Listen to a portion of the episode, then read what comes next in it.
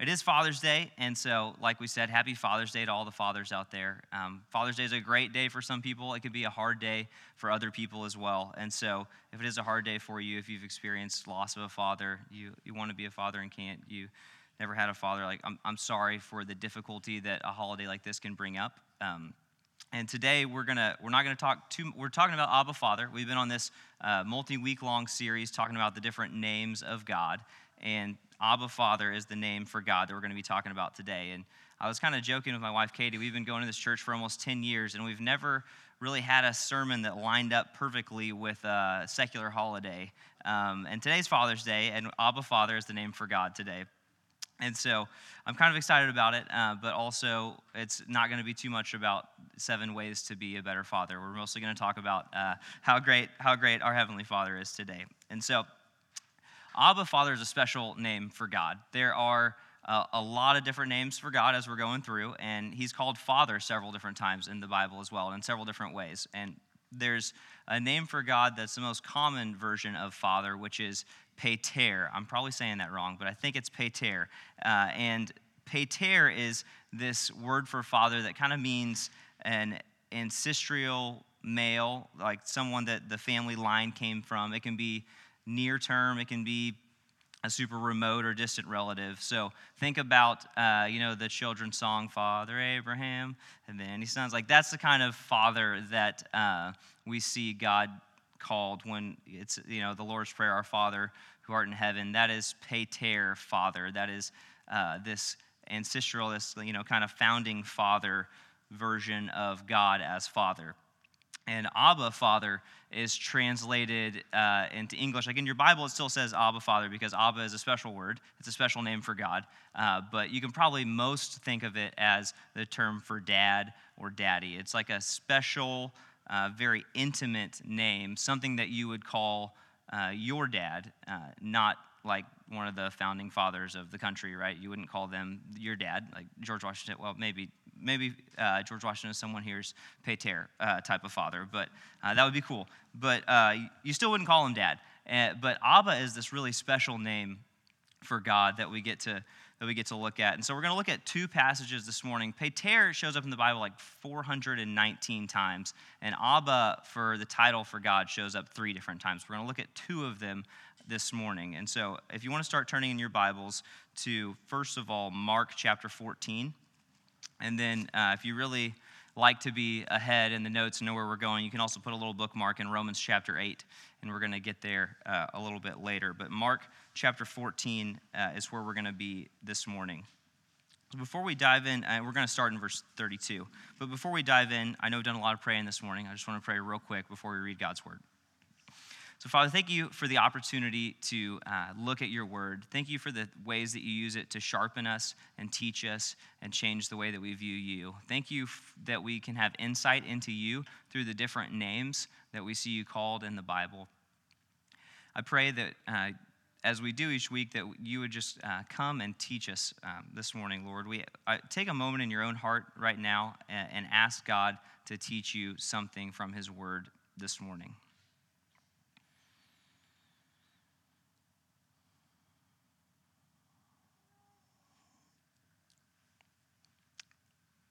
But now just take a, a, quick moment to, to ask God to work in the life of someone else uh, around you. Maybe it's someone you know, maybe it's someone you didn't know, someone you came with, or someone you just met.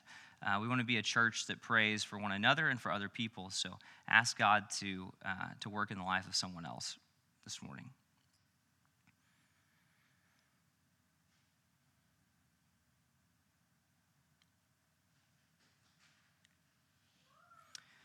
Lord, we pray that your Holy Spirit would continue to reveal the truth of your word, uh, that you would do it in all of our hearts. And we thank you uh, for your great love for us. In Christ's name, amen.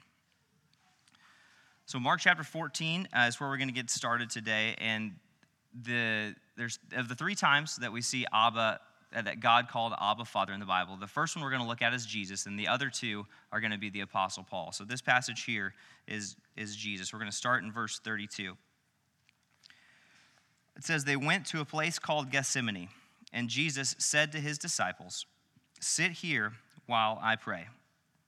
He took Peter, James, and John along with him, and he began to be deeply distressed and troubled. My soul is overwhelmed with sorrow to the point of death, he said to them. Stay here and keep watch. Going a little further, he fell to the ground and prayed that if possible, the hour might pass from him. Abba, Father, he said, everything is possible for you. Take this cup from me, yet not what I will, but what you will.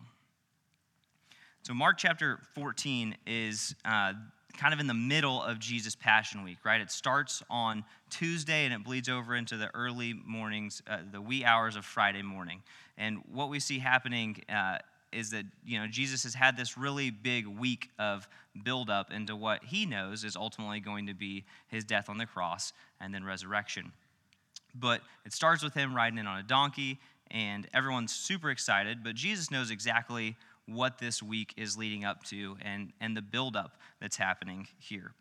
And so it's not necessarily uh, an exciting time, right? Like the disciples probably think uh, Jesus is coming to hopefully overthrow the government or do something that's, uh, you know, going to be this political uprising and Jesus is now going to be in charge of everything and they're going to be right there with him. But Jesus knows that this week is going to end very, very differently, right?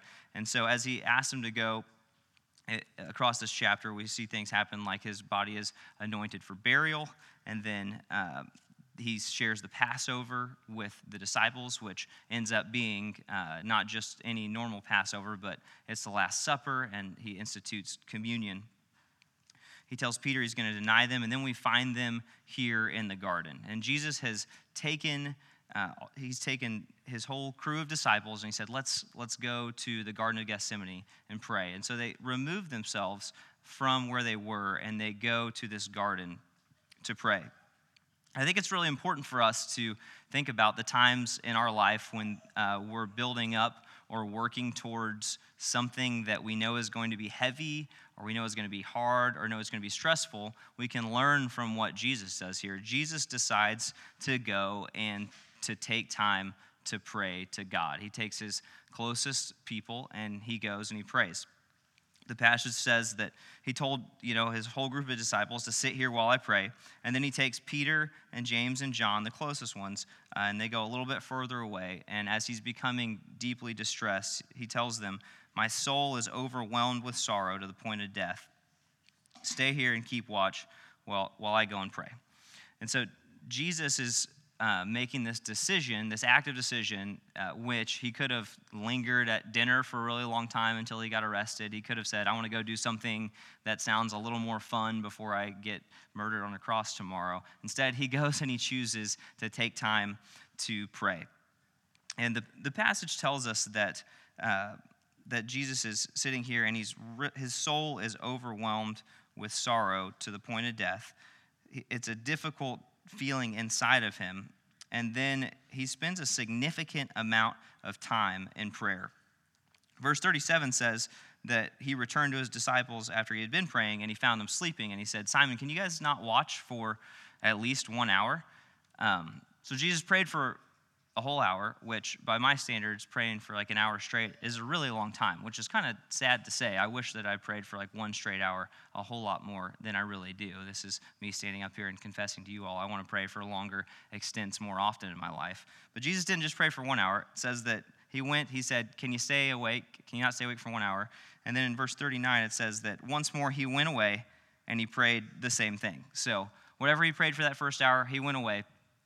He goes and he prays and then he comes back. They're asleep again.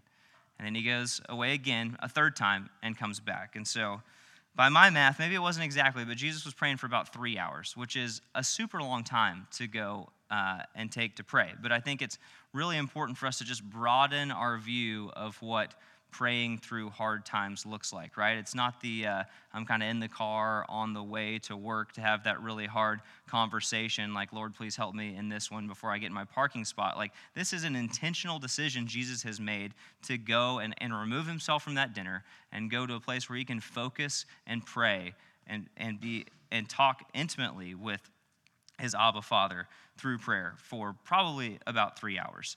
Um, and we see him do this in a way where his humanity is really on display. Jesus is having a lot of emotions here. And the Bible tells us, we read it, and we want to take our understanding of Jesus from the whole of Scripture. The Bible tells us that Jesus is simultaneously 100% God and also at the same time 100% man. And I think that we see a lot of the, the man side of Jesus coming out in this passage right here, right? Look at the words that are used to describe him. His soul is overwhelmed with sorrow to the point of death. He, he physically falls down to the ground when he's getting ready to pray. Uh, in Luke's account of this time of prayer in the garden, it says that Jesus was actually sweating drops like blood from the deep stress that he was under as he was agonizing uh, over what he was about to do and to go through. And sometimes it's easy for us to understand, like, uh, to think about that Jesus was, you know, because he was fully God, maybe it, it was easy for Jesus to do the things that he was going to do today. But uh, it really, what we see from his emotions, from the things that he is saying, from the things that he's praying, this was a super hard thing for Jesus. Like, and I don't want to uh, belittle or understate any of the hard things that we are going through here, and even this time of prayer. Like there are a lot of hard things that people are dealing with in their in their own lives today. But uh, Jesus was going through something that will end up being harder than anything any of us will ever encounter, right? He is going to bear the wrath of God on behalf of you and I to, to take away the sin of the world. Like that is the biggest thing that can ever happen, the most stressful thing of week of build up that anyone could ever have. That is what Jesus is going to go and to do. He's going to bear the wrath of God. And uh, in his humanity, like it is truly difficult for him to do this.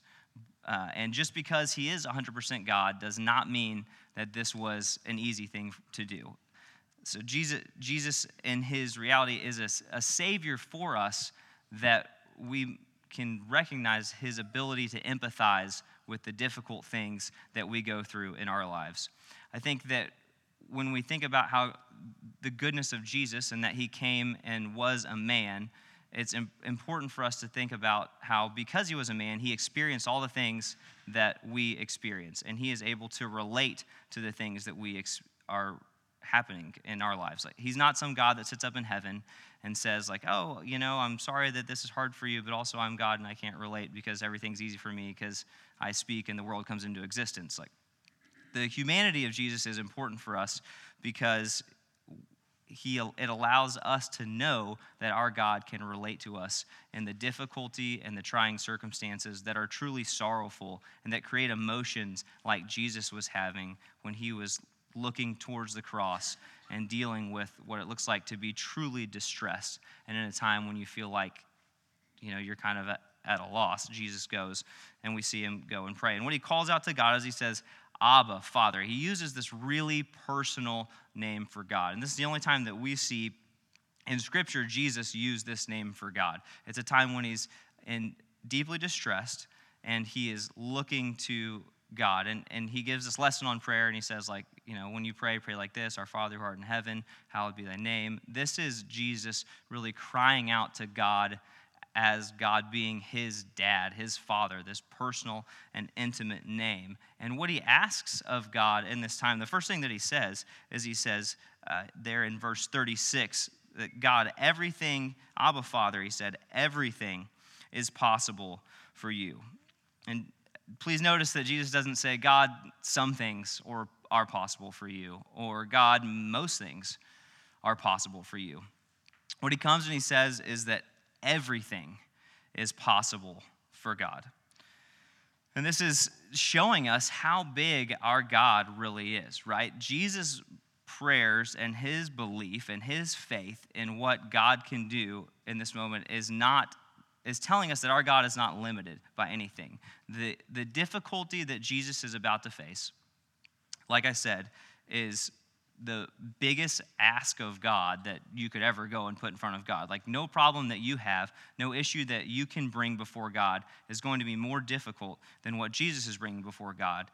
And Jesus says and reiterates to God, everything is possible for you. It shows this deep faith. And I think that it's also very theologically important for us to understand how big our God is. Because uh, if you think about it for very long, you're like, I don't really want to serve a God that is super limited in his ability to do things, right? Like that sounds like it wears out pretty fast. And I think that that's where we think about some of the things in the Old Testament and people worshiping carved images or stone idols. You're like, I don't think this makes a lot of sense. Like, this thing can't do anything to help you. Like, you actually fashion that out of your own hands. And we see the Apostle Paul kind of make fun of people for worshiping things that uh, they made out of their own hands, right? It's like, why do you think that's going to save you? But we get to worship and serve a God who is truly the creator of all things, who is in all things and through all things, and he's the one that holds all things together. And Jesus is helping inform our view of the things that God can really do as he, call, as he calls out and cries out to God and says, Everything is possible for you. It's kind of like, uh, you know, when you're a kid and you have this view of your dad. Like, I have a two and a half year old and a five year old, uh, or almost five year old little girl and uh, they still think that I'm a really capable dad, right? At some point in your life, you realize my dad really isn't Superman and can't do everything. I think Ruby is probably on to me at this point that there are some limits to the things that dad can do. But our two and a half year old little boy really still thinks, like, oh, yeah, dad's big and strong. Like, he can do this. Like, let's, let's have him do it. And, um, Jesus is telling us that we have a dad here in God, the Father, that really is capable of anything, that he's not actually limited by the things that you and I and all the earthly fathers out there are limited by. That, God has the ability to truly do anything. Like nothing is impossible for him, and nothing is too big for you to bring to him in prayer. And that's why I love that as a church we're taking time. Uh, like this morning, to pray for one another and to pray for the things that are going on in our lives. And I want to encourage you as people to take times in your own life, like serious amounts of times to set aside and pray for other people and pray for the things that are happening in your life that God will come and work at them. Because Jesus calls out to God and he says, Take this cup from me, yet not what I will, but what you will. And when Jesus says this, this is really his act of submitting to God as his Father. Uh, Jesus is saying, God, you know, I have these things that I want take this cup from me. This is going to be incredibly difficult, which is like the understatement of the year, probably, that this is going to be incredibly difficult. This is going to be an impossible task that no one here could possibly be able to take on. Only Jesus, in his unique perfection, could take on the task that God was calling him to. And he comes and he submits to the will of the Father. We're going to talk a little bit more about Jesus' submission and what that looks like, how that applies to us in just a minute. And so, if you want to turn over in your Bibles to Romans chapter 8 right now, uh, we're going to take a quick look starting in verse 12 uh, at what Paul says and how he uses the title of Abba for God. Romans chapter 8, starting in verse 12. I'll give you just one more second to get there. Uh, and Romans is like this, this great theological, huge letter where Paul tells us a whole bunch of stuff that we gives us more depth and meaning to the truth of the gospel and how it applies to our lives. And chapter 8 specifically, it, he's talking about what life lived in and through and by the Holy Spirit really looks like for believers. Starting in verse 12, he says, Therefore, brothers, we have an obligation, but it is not to the sinful nature to live according to it. For if you live according to the sinful nature, you will die. But if by the Spirit you put to death the misdeeds of the body, you will live. Because those who are led by the Spirit of God are sons of God. For you did not receive a spirit that makes you a slave again to fear, but you received a spirit of sonship. And by him we cry, Abba, Father. The Spirit Himself testifies with our spirit that we are God's children. Now, if we are children, then we are heirs, heirs of God and co heirs with Christ, if indeed we share in His sufferings, in order that we may also share in His glory. Paul starts this passage out by saying, Therefore, brothers. And he says brothers because this is intended and this applies to people who have put their faith in Jesus Christ. This isn't a passage of scripture that is for people who are not believers, who have not decided to follow Jesus with their life. This is a passage that is specifically for Christians. And he tells the brothers, he says, You have an obligation. We have an obligation. And that obligation is not to the sinful nature. It is instead to put to death the misdeeds of the body. And when you read Romans within its context, you read the Bible within its context, you know very clearly that uh, the gospel says that we can't do anything to save ourselves, that there's nothing that we can do to change God's mind, uh, that we are fully justified and saved by the work that Christ has done on the cross.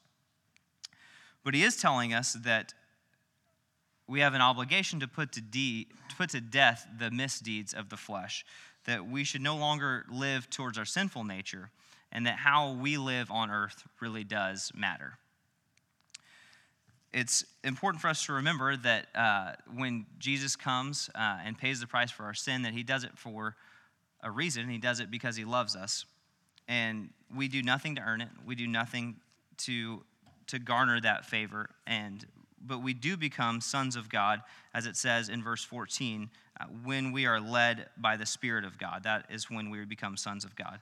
And to become a son of God means that you have believed the gospel. And when we say the gospel, what we really mean is that uh, us standing in our sin on our own are sinful, we're condemned to death, and will be separated from God.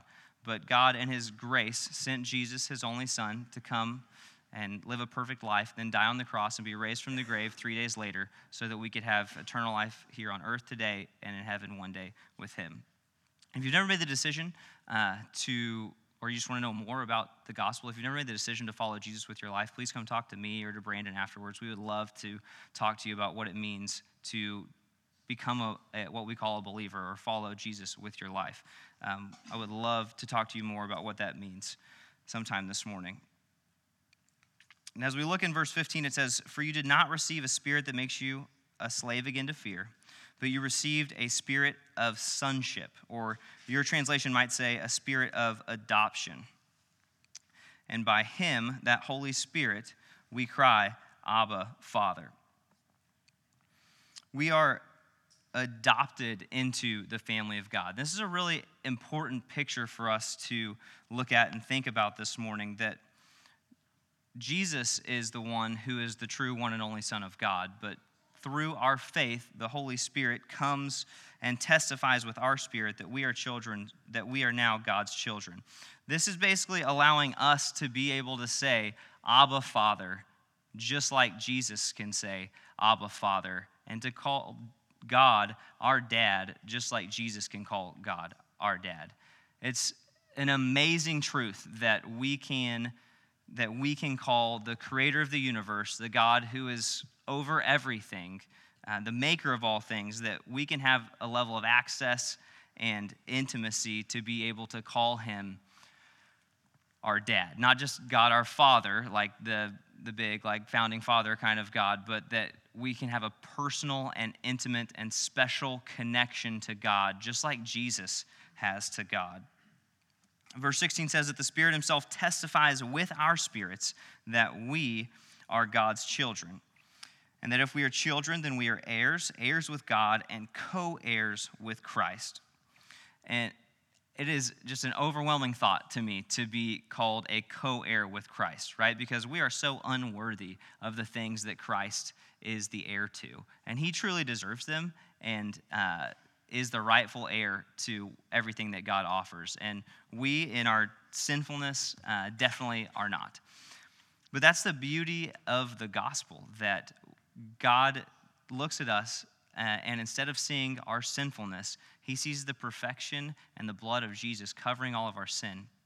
And he sees Christ's righteousness instead of ours. And he adopts us in. Once again, not because of anything we've done, but he adopts us into his family. And we can now be called his children. And we have the ability and access to call on God just like Jesus does. So this idea of being uh, an heir, I think, like in America, we don't really have any royalty, but uh, Britain has a monarchy, right? So you can be an heir to something or an estate, but you can't like be an heir to the throne, right? Um, but in Great Britain, you you can be. So we'll use them as our great example. Uh, and Queen Elizabeth has been the queen for a super long time. I'm pretty sure I read that it was like going on 70 years of being queen, and I think that set a new record, uh, which sounds like it's going to be really hard to beat. Uh, probably going to take a long time to be king or queen for more than 70 years. Um, but her son Prince Charles. I'm pretty sure I got that right. My British monarchy info is not great. Um, but her son has been uh, prince in waiting for a super long time.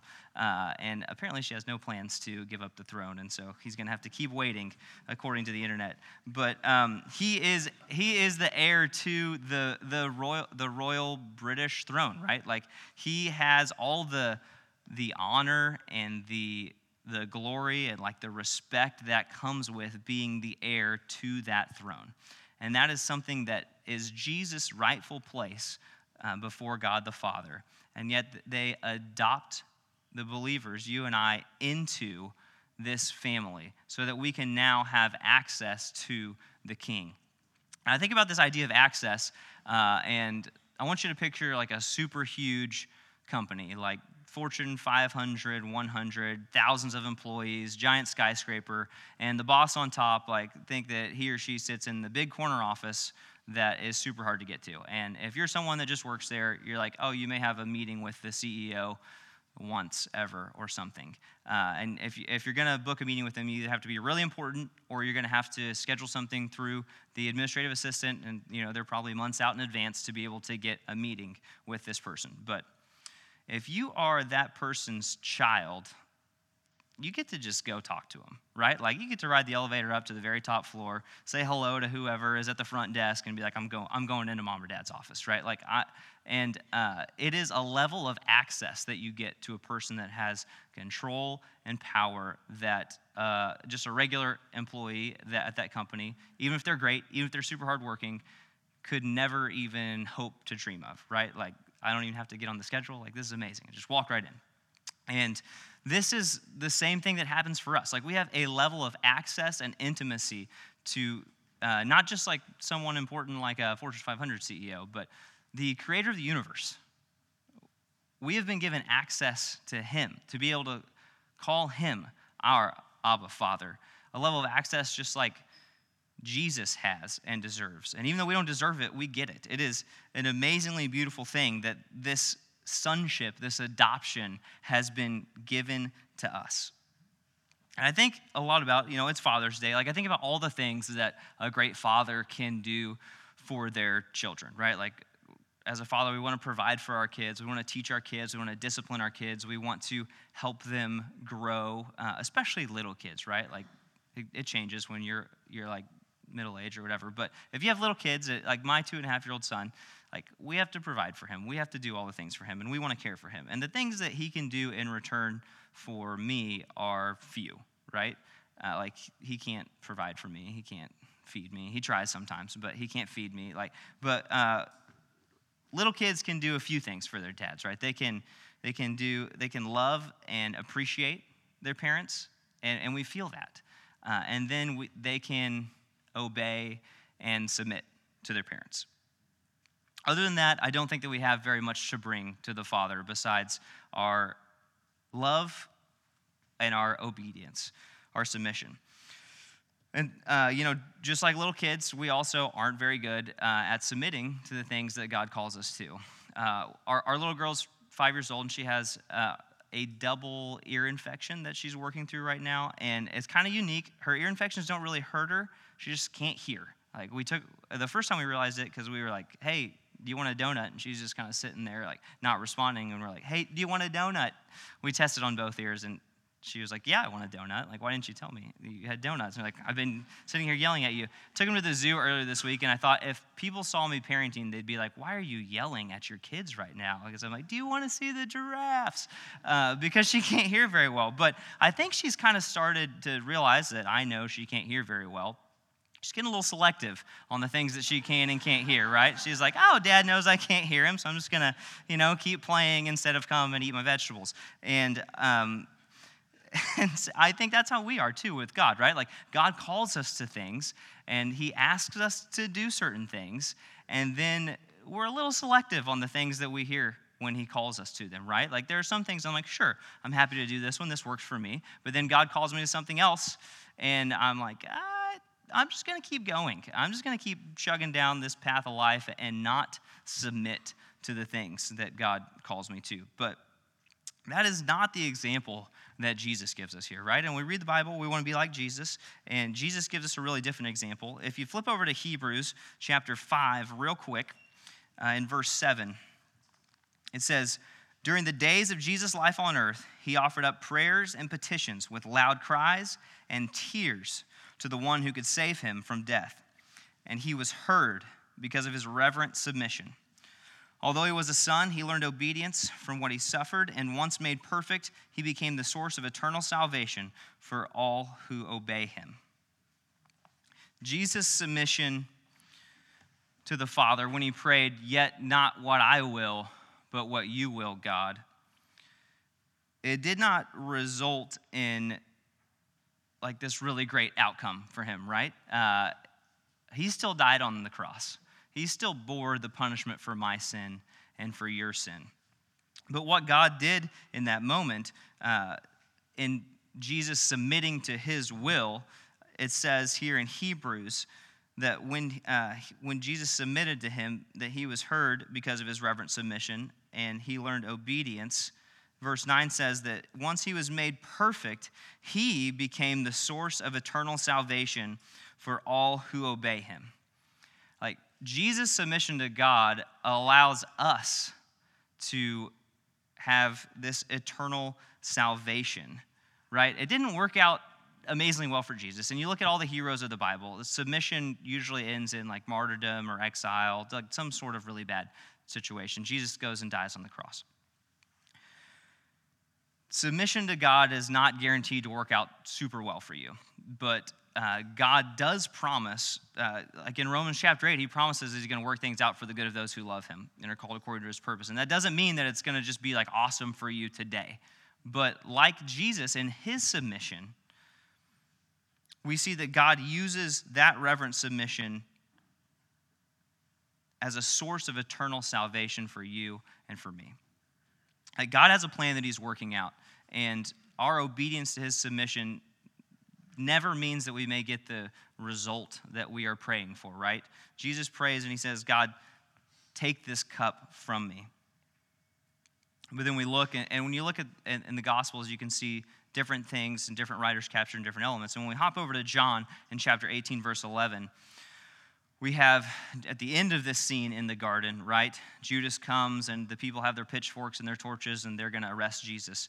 Uh, and Peter whips out a sword and he cuts off the ear of the servant of the high priest. He's, he's like, no, we're going down swinging. Like, we're, we're not going out without a fight. And Jesus stops him and he says, Peter, don't you know, like, if I called my father, he would make 12 legions of angels here at my disposal. Like, I can get out of this if I want to get out of this, but I'm not going to. He says in John 18 11 that, Shall I not drink from the cup that the Father has given me?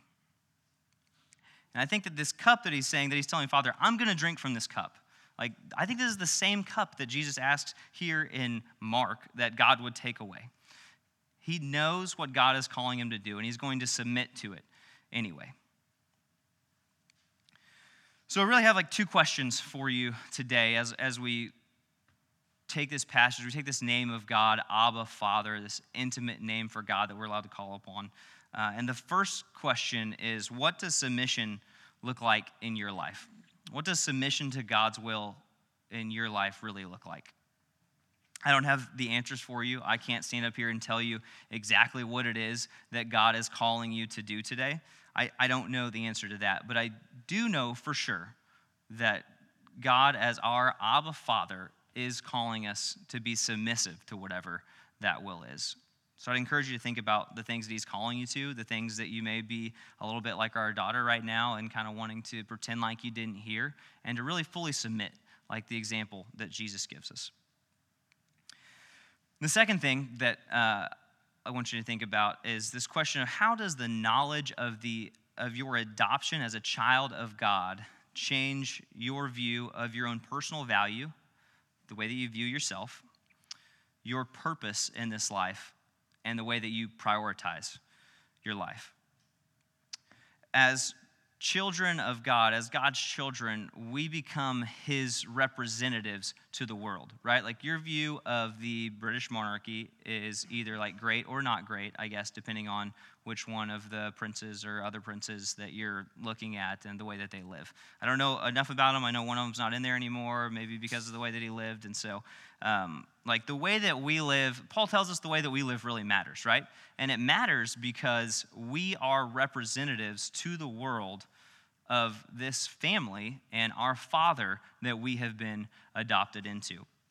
When we look back at that passage in Romans, it says that uh, the Spirit Himself testifies with our spirit that we are God's children. And if we're children, then we are heirs, heirs of God, and co heirs with Christ.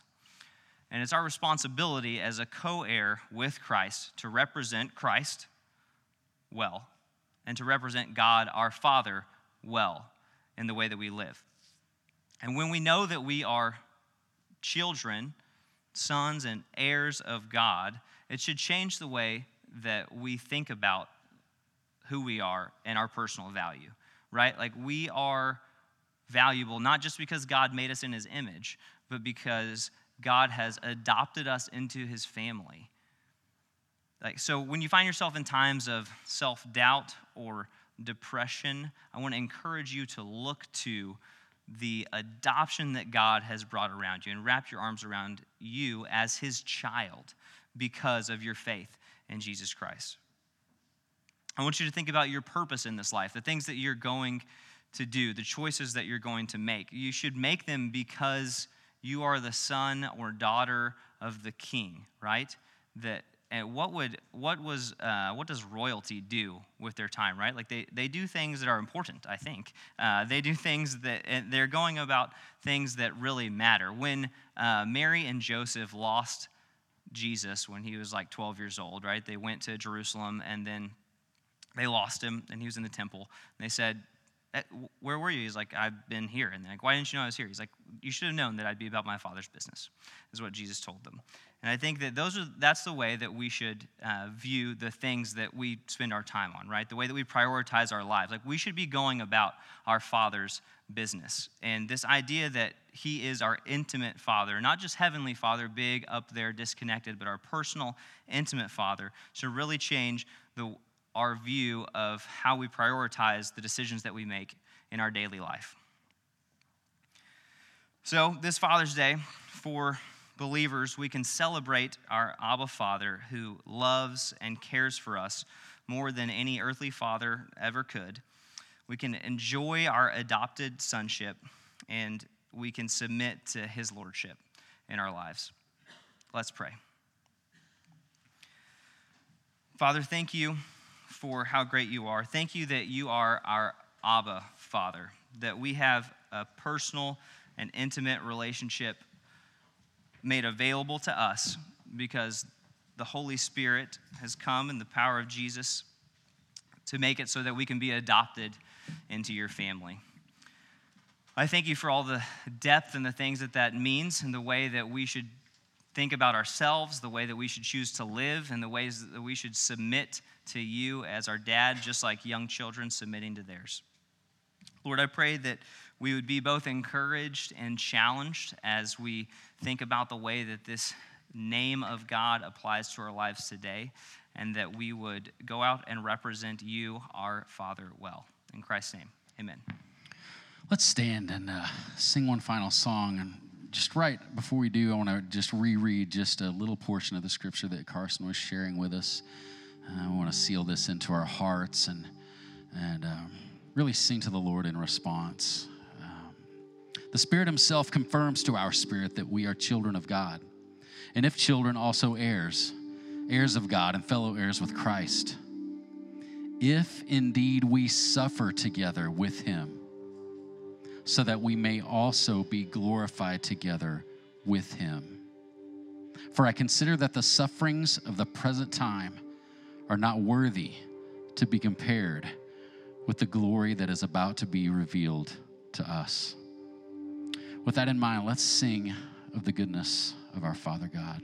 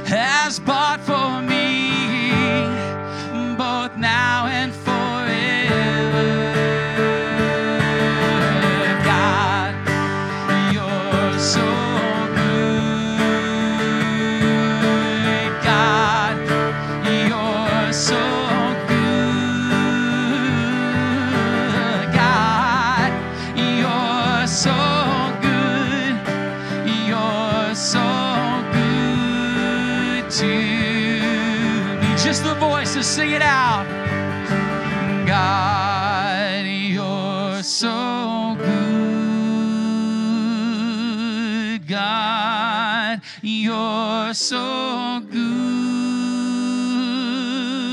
God, you're so good. You're so good to me.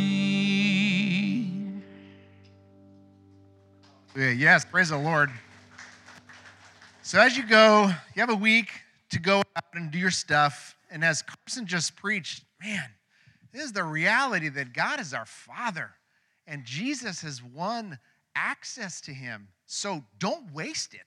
Like pray to Him, pour your heart out to Him. You are valued infinitely because of what Christ's submission to His Father has won for us. So take it and use it this week. Pray, know your value, and walk as a child of light and go in peace. Amen.